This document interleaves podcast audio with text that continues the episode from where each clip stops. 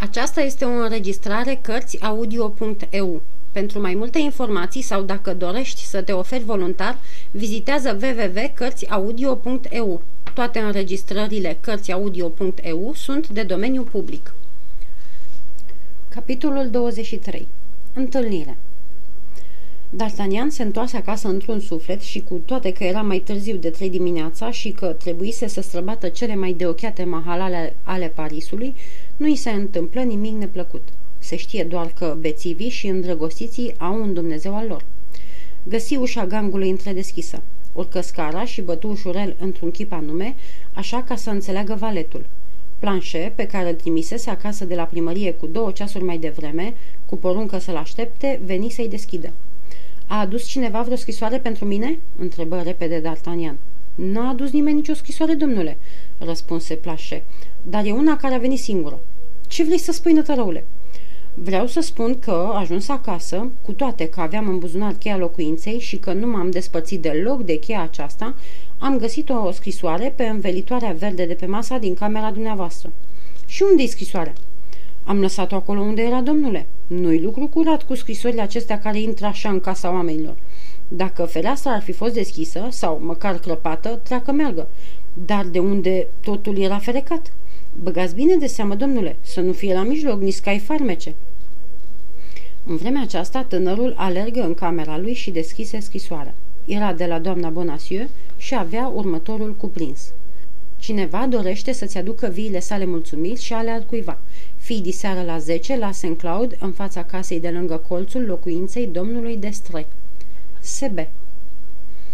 Pe când citea aceste rânduri, D'Artagnan simțea inima crescându-i și strângându-i se totodată pradă acelor dulci zvârniri care chinuiesc, dar și care alintă dorul îndrăgostiților. Era întâiul răvaș pe care îl primea, era întâia întâlnire ce îi se dădea. Inima lui, ca îmbătată de fericire, părea că își pierde suflarea în pragul acelui rai pământesc cu numele iubire. Spuneți, domnule, începu Planșe cu ochii la stăpânul care schimba fețe-fețe, spuneți, vă rog, nu e așa că am avut dreptate și că nu-i lucru curat? Te înșel, Planșe, răspunse D'Artagnan, și ca dovadă, uite, ține un taler și bea în sănătatea mea. Mulțumesc pentru darul pe care mi-l faceți și vă făgăduiesc că nu să vă ies din vorbă, dar tot eu știu una și bună. Scrisorile care intră așa, într-o casă ferecată, ca din cer, prietene, ca din cer. Va să zic că domnul e mulțumit? întrebă Planșe. Dragul meu Planșe, sunt cel mai fericit om din lume. Pot să trag și eu folos din fericirea aceasta și să mă duc la culcare? Bine, du-te! Cerul să vă hărăzească toate bucurile, dar eu tot zic că scrisoarea... Planșe se îndepărtă, clătinând din capa îndoială, căci darul stăpânului nu izbutise să-i o spulbere cu totul. Rămas singur, D'Artagnan mai citi și reciti răvașul. După aceea sărută și iară și iarăși de 20 de ori slovele scrise de mâna frumoasei lui iubite. În sfârșit se culcă, a dormi și visă cele mai minunate vise. La șapte dimineața se deșteptă din somn și îl chemă pe planșe, care la a doua chemare deschise ușa, cu fața răvășită încă de neliniștea din ajun. Planșe, început D'Artagnan, s-ar putea să lipsesc toată ziua de acasă. Ești liber până diseară la șapte, dar la șapte să fii gata de drum cu doi cai. Asta mai lipsea, mormăi planșe. Te pomenești că iar ne găurim pielea în vreo câteva locuri. Ia-ți flinta și pistoalele. Ce spuneam eu? izbucni planșe. Eram sigur, a furisit aia de scrisoare. Liniștește-te, nerodule, e vorba de o plimbare de plăcere. Da, ca și călătoriile de plăcere de de ună zi, când ploua cu gloanțe și lăsăreau capcane la tot pasul. De altfel, dacă vă e teamă, domnule Planșe, urmă D'Artagnan, mă voi duce și fără dumneavoastră, mai bine singur la drum, decât cu un tovarăș care dârdăie de frică. Domnul mă jignește?" răspunse el. Credeam că totuși m-a văzut la treabă." Da, dar îmi ziceam că poate ți-ai cheltuit tot curajul dintr-o dată." O să vedeți că la nevoie mai am încă, dar rogu-vă, nu mă puneți să-l irosesc dacă vreți să mai rămână multă vreme." Dar pentru această seară crezi că îl mai ai?" Așa sper. Bine, atunci mă bizui pe tine. La ora hotărâtă voi fi gata de plecare. Credeam însă că domnul nu are decât un singur cal în grajdul gărzii. Se poate ca în clipa de față să nu fie decât unul singur, dar diseară vor fi patru. S-ar zice că scopul călătoriei noastre a fost să aducem cai. În tocmai, în cuvință, D'Artagnan. Și dându-i lui Planchet cele din urmă îndrumări, plecă. Domnul Bonacieux se afla în pragul ușii. Gândul lui D'Artagnan fusese să treacă mai departe, fără să-i vorbească vrednicului negustor de mărunțișuri. Dar acesta îl salută atât de blajin și atât de dulceag, încât chiliașul, de voie, de nevoie, nu numai că îi răspunse la fel, dar și intră în vorbă cu el. Apoi, cum să nu arăți o brumă de bunăvoință soțului unei femei care ți-a dat chiar în aceea seară întâlnire la St. Cloud, în fața pavilionului domnului Destre? D'Artagnan se apropie de el cu aerul cel mai blajin de care putea să fie în stare. Convorbirea se opri firește asupra întemnițării bietului negustor. Domnul Bonacieux, care nu bănuia că D'Artagnan știe tot ce vorbise el cu necunoscutul din Meung, istorisi tânărului chiliaș cum îl prigonea căpcăunul acela de la Femma, pe care îl numi tot timpul călăul cardinalului și se întinse cu amănunte asupra Bastiliei, asupra zăvoarelor, asupra zăbrelelor și asupra beciurilor cu răsuflători, a gratiilor și a uneltelor de schingiuire. D'Artagnan îl ascultă cu o bunăvoință fără seamăn, apoi, când Bonacieux sfârșit de povestit, întrebă și el la urmă. Dar pe doamna Bonacieux știi cine a răpit-o?" Țin minte că tocmai aceste întâmplări neplăcute datorez fericirea de a te cunoaște." Da, de unde?" răspunse domnul Bonacieux. S-a oferit să scape ceva, iar soția mea s-a jurat pe toți Dumnezeii că nu știe nici ea. Dar dumneata, urmă el cu cel mai nevinovat glas, ea spune, ce ai mai făcut zilele acestea?" Nu te-am mai zărit nici pe dumneata, nici pe prietenii dumitale și nu cred că praful care ți-l scutura el de pe cizme planșe l-ai strâns pe cardarâmul Parisului. Așa și e, scumpe domn Bonacieux. Am făcut împreună cu prietenii mei o călătorie, dar nu grozavă. Departe? Nu, nu prea departe. La vreo 40 de leghe de aici. L-am însoțit pe domnul Atos la băi, la Forj, unde ceilalți au și rămas. Iar dumneata a trebuit să te întorci, nu-i așa? Urmă domnul Bonacieux cu o privire din cele mai șirete. Unui băiat frumos ca dumneata, iubita, nu-i dă răgazuri prea lungi. Eram așteptați cu nerăbdare la Paris, așa e? Chiar așa, pe legea mea, în cuvință, râzând tânărul, și îți mărturisesc cu atât mai mult cu cât văd că nu se poate ascunde nimic de dumneata. Da, eram așteptat, ba încă cu ce nerăbdare.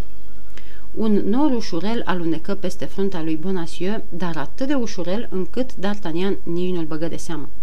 Și vom fi răsplătiți pentru graba noastră, urmă negustorul de mărunțișuri cu un tremur în glas, pe care D'Artagnan nu-l luă în seamă, așa după cum nu luase în seamă nici norul ușurel care, cu o clipă mai devreme, întunecase fața cinstitului bărbat. Vrei să mă tragi de limbă?" zise râzând D'Artagnan. Nu, ce-ți spun e doar ca să știu dacă diseară o să te întorci acasă târziu." Și pentru ce această întrebare scumpă gazdă?" stărui D'Artagnan. Ai de gând oare să mă aștepți?" Nu, dar de când cu arestarea și de când cu tâlhăria aceea la mine, mă sperii de câte ori aud că se deschide o ușă, mai cu seamă noaptea. Ce vrei? Eu nu sunt ostaș. Știi ceva? Nu te speria dacă mă întorc la 1, la 2 sau chiar la 3 dimineața. Și dacă nu mă întorc deloc, nici atunci să nu te sperii. De data aceasta, Bonacieux păli atât de tare încât n-ar mai fi fost cu putință ca D'Artagnan să nu-i bage de seamă tulburarea și îl întrebă ce are. Nimic, răspunse el, nimic dar de când s-au abătut nenorocirile pe capul meu, mă apucă un fel de slăbiciuni și acum am simțit un fior prin tot corpul. Dar de ce să te gândești la asta, dumneata, care n-ai altă treabă decât să-ți vezi de fericire? Atunci să știi că am treabă multă, fiindcă sunt fericit. Stai puțin, mai așteaptă. Ai spus că e pe diseară. O să vină ea și seara asta. Mulțumesc lui Dumnezeu. Poate cu aștept și dumneata la fel de nerăbdător ca și mine. Poate că în seara aceasta doamna Bonasiu o să vină și ea pe acasă. Doamna Bonasiu nu e liberă astă seară, lămuri încruntat soțul, rămâne la Luvru să-și vadă de treburi. Cu atât mai rău pentru dumneata, dragul meu, cu atât mai rău. Când eu sunt fericit, aș vrea să fie și ceilalți, dar pare mi se, asta nu prea se poate. Și tânărul se îndepărtă, râzând în hohote de gluma pe care credea că numai el putea să o înțeleagă. Petrecere frumoasă, îi urmă Bonacieux cu glas ca ieșit din mormânt. D'Artagnan era prea departe însă ca să-l mai poată auzi și chiar de l-ar fi auzit, în starea sa sufletească, nici nu l-ar fi luat în seamă. Se îndreptă spre palatul domnului de Treville. Vizita pe care o făcuse în ajun fusese, după cum ne amintim cu toții, foarte scurtă și fără prea multe lămuriri. Îl găsi pe domnul de Treville în al nouălea cer. Regele și regina fuseseră încântători cu el la sărbare. E drept, cardinalul arătase în schimb cum nu se poate mai prost. La ora 1 după miezul nopții, părăsise balul sub cuvânt că nu se simte bine. Cât privește pe majestățile lor, nu se întorseseră la Louvre decât la șase dimineața. Acum, rosti domnul Treville, coborând vocea și cercetând cu privirea toate ungherele încăperii pentru a vedea dacă sunt într-adevăr singuri, acum să vorbim despre dumneata tinere prietene, căci nu încape îndoială că fericita dumitale întoarcere nu-i străină nici de bucuria regelui, nici de triumful reginei și nici de umilirea eminenței sale. Să știi că de aici înainte trebuie să te ții bine. De ce m-aș putea teme?" răspunse D'Artagnan, câtă vreme voi avea fericirea să mă bucur de bunăvoința majestăților lor." De toate, crede-mă. Cardinalul nu e omul care să uite că a fost tras pe sfoară până nu se răfuiește cu poznașul. Și după cum bănuiesc, poznașul pare a fi un oarecare gascon pe care îl cam cunoaștem noi. Credeți oare că eminența sa știe ca dumneavoastră tot ce s-a întâmplat și că eu am fost la Londra? Drace, ai fost la Londra. De la Londra ai adus diamantul acesta frumos care strălucește pe degetul dumitale? Ia seama, dragul meu D'Artagnan, darul pe care ți-l face un dușman nu miroase bine. Mi se pare că în privința aceasta e și o zicală latinească. Stai puțin. Da, fără îndoială, îngână D'Artagnan, care nu fusese niciodată în stare să-și vâre în cap cea mai elementară regulă de gramatică latină și care, cu neștiința lui, își scosese din minți profesorul, trebuie să fie ceva pe undeva. Vezi bine că e, stăruit domnul de Treville, care se pricepea și în ale literaturii, Timeo Danaos et dona ferentes, ceea ce înseamnă ferește-te de dușmanul care îți face daruri. Diamantul acesta, domnule, nu l-am de la un dușman, răspunse D'Artagnan, ci mi l-a dăruit regina. Regina? O, o, făcut domnul de Treville. Într-adevăr, e un juvaier regal care face cam o mie de pistoli. Prin cine ți l-a trimis regina? Mi l-a dat chiar ea. Unde? În cabinetul de lângă camera unde și-a schimbat rochia la bal. Cum asta? Când mi-a întins mâna să-i o sărut. Ai sărutat mâna reginei, se minună domnul de Treville cu ochii la D'Artagnan. Majestatea sa a binevoit să-mi îngăduie această neasemuită cinste. În fața unor martori, nesocotita, de trei ori nesocotită. Nu, domnule, fiți liniștit, nimeni n-a văzut-o, adăugă D'Artagnan și povesti domnului de Treville cum se petrecuseră lucrurile. Oh, femeile, femeile!" strigă bătrânul ostaș, cum o să se lase ele de visările lor romantice? Tot ce aducea tainele încântă. Așadar, i-ai văzut doar brațul, atâta tot. Dacă ai întâlni însă pe regină, n-ai recunoaște-o. Și dacă ea te-ar întâlni, n-aș ști nici ea cine ești. Nu, dar datorită acestui diamant, stăruit tânărul, ascultă, îi curmă vorba domnul de Treville, vrei să-ți dau eu un sfat, un sfat înțelept și prietenesc? M-ați îndatorat mult, domnule, răspunse D'Artagnan. Iată, du-te la cel din tâi bijutier ce ți iese în cale și vinde diamantul pe orice preț o vrea. Oricât ar fi de cămătar, tot o să-ți dea 800 de pistoli. Pistolii n-au miros, tinere, pe câtă vreme inelul ăsta are și încă unul îngrozitor care îl poate trăda pe cine îl poartă. Să vând inelul acesta, un inel de la regina mea, niciodată, se împotrivi D'Artagnan. Atunci întoarce piatra cu fața înăuntru, smintitule, căci oricine știe că un gascon nu găsește bijuterii din acestea în scrinul mai căsit. Credeți așadar că mă paște vreo primejdie?" întrebă D'Artagnan. Vreau să spun, tinere, că cel care doarme pe o mină cu fitilul aprins trebuie să se socotească la dăpost față de dumneata." Drace!" mormăi D'Artagnan, pe care tonul hotărât al domnului de Treville începea să-l neliniștească. Drace, și ce-i de făcut?" Să fii cu ochii în patru, mereu și înainte de toate. Cardinalul are cumplită ținere de minte și mână cu gheare. Ia seama să nu ți joace cine știe ce renghi păcătos. Dar cum? De unde să știu cum? Are la îndemâna lui toate vicleniile satanei. Cel mai neînsemnat lucru ce ți se poate întâmpla e să te ridice. Cum? Va îndrăzni cineva să aresteze pe un om în slujba majestății sale? Ei, aș, ai văzut cum s-au sinchisit de Atos.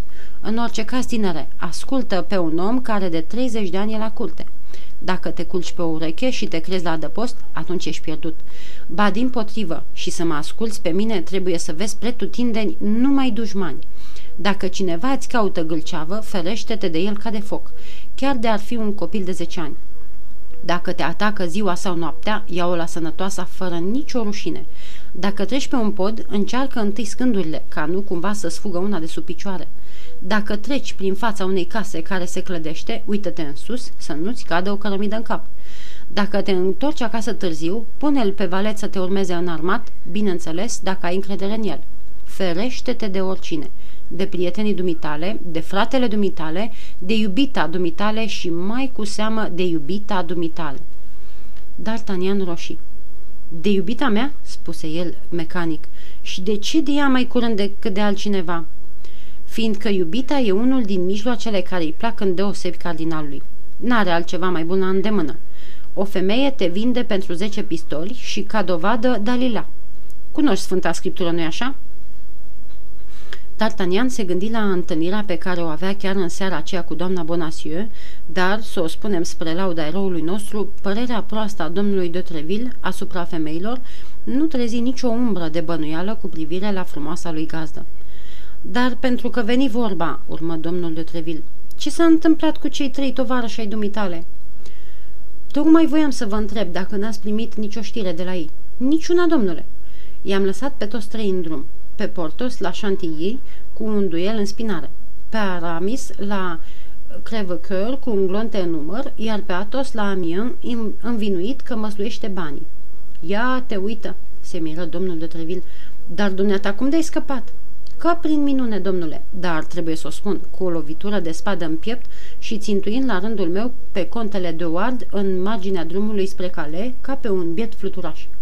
Asta mai lipsea, de Ward, omul cardinalului, vărul lui Rochefort. Stai, dragă prietene, uite ce-mi trece prin minte. Spuneți, domnule, în locul dumitale aș face altceva. Ce anume? În vreme ce eminența sa ar pune să mă caute la Paris, eu aș lua frumușel drumul spre Picardia, fără să știe nimeni, și m-aș duce să văd ce e cu prietenii mei. La dracul, li se cuvine și lor atâta atenție din partea dumitale.